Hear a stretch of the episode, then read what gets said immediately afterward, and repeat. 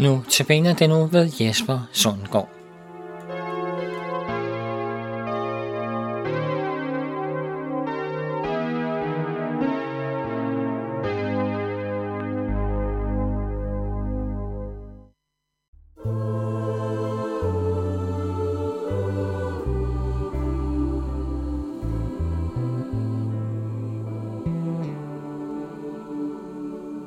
Jeg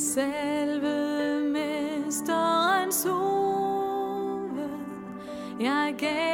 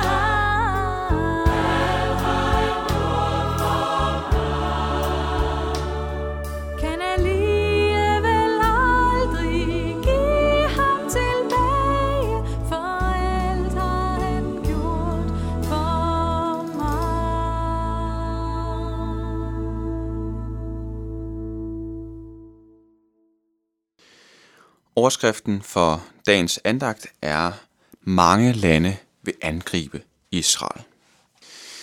Hvad vil Gud gøre for Israel i fremtiden?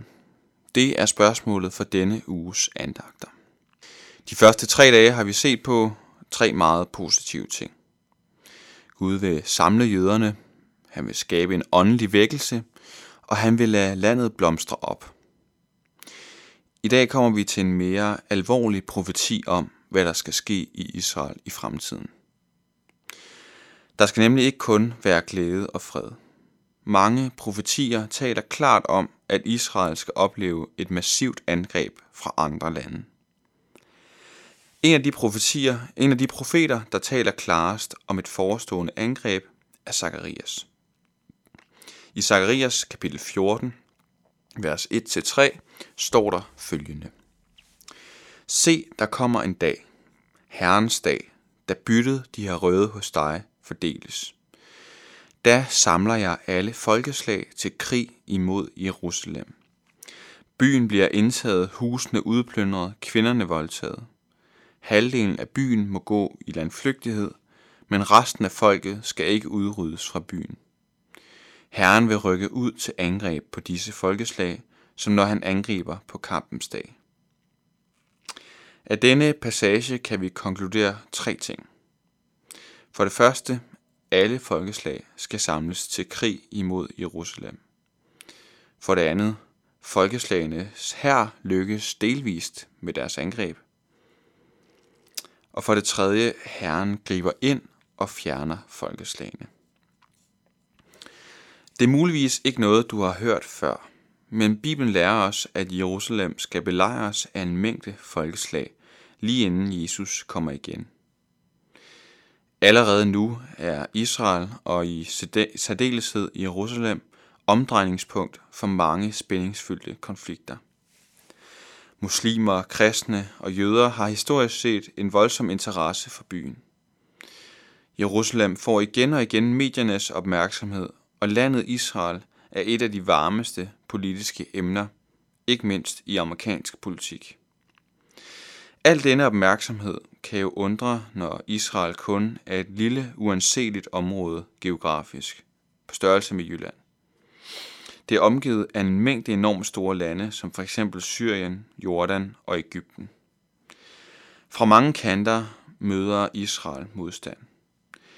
Boykotbevægelsen BDS, der vil sanktionere Israel økonomisk ved ikke at købe israelske varer, er bare et eksempel. I FN er Israel suverænt det land, der vedtages flest fordømmelser og sanktioner imod, langt flere end lande som Saudi-Arabien og Nordkorea, hvilket i sig selv er latterligt. Som et eksempel blev der i 2016 vedtaget 20 resolutioner mod Israel, mens Nordkorea og Iran slap med en enkelt resolution imod sig. Saudi-Arabien gik helt fri. Det er svært at fatte. Endelig har et hav af arabiske ledere de sidste 50 år udtrykt et klart ønske om jødernes totale udslettelse. Så sent som i 2015 sagde Irans øverste leder og religiøse overhoved, Ayatollah Ali Khamenei, øh, sådan her. Jeg vil sige til Israel, at landet ikke vil se slutningen på de kommende 25 år. Om Gud vil, vil der ikke eksistere et sionistisk regime om 25 år.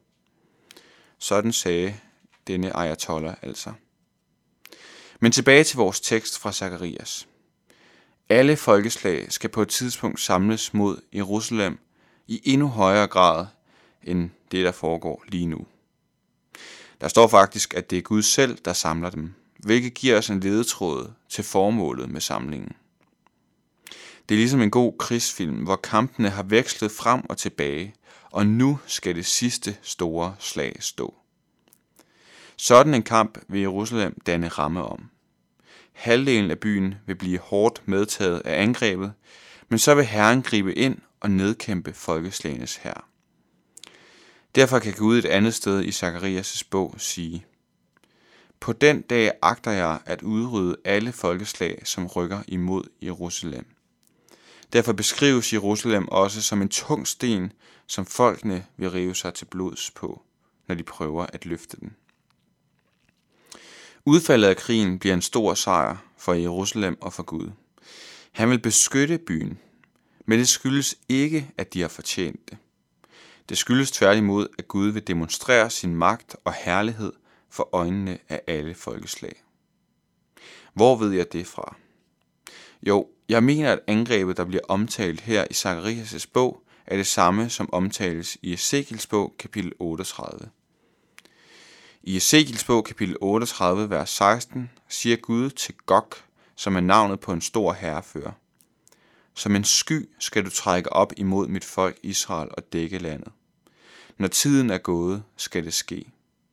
Der fører jeg dig, Gog, imod mit land, for at folkene skal kende mig, når jeg viser min hellighed på dig for øjnene af dem.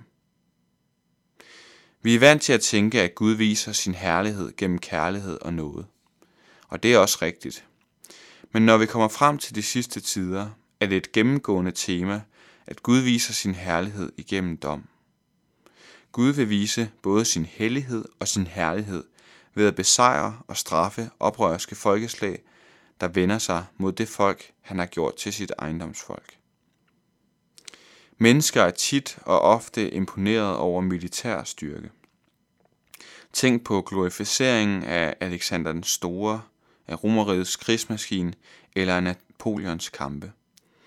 Også i dag er der intet som magt og militær styrke, der kan imponere os og gøre os bange.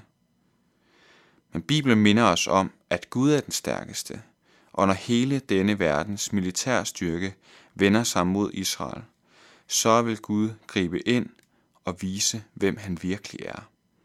Israels hellige verdens konge.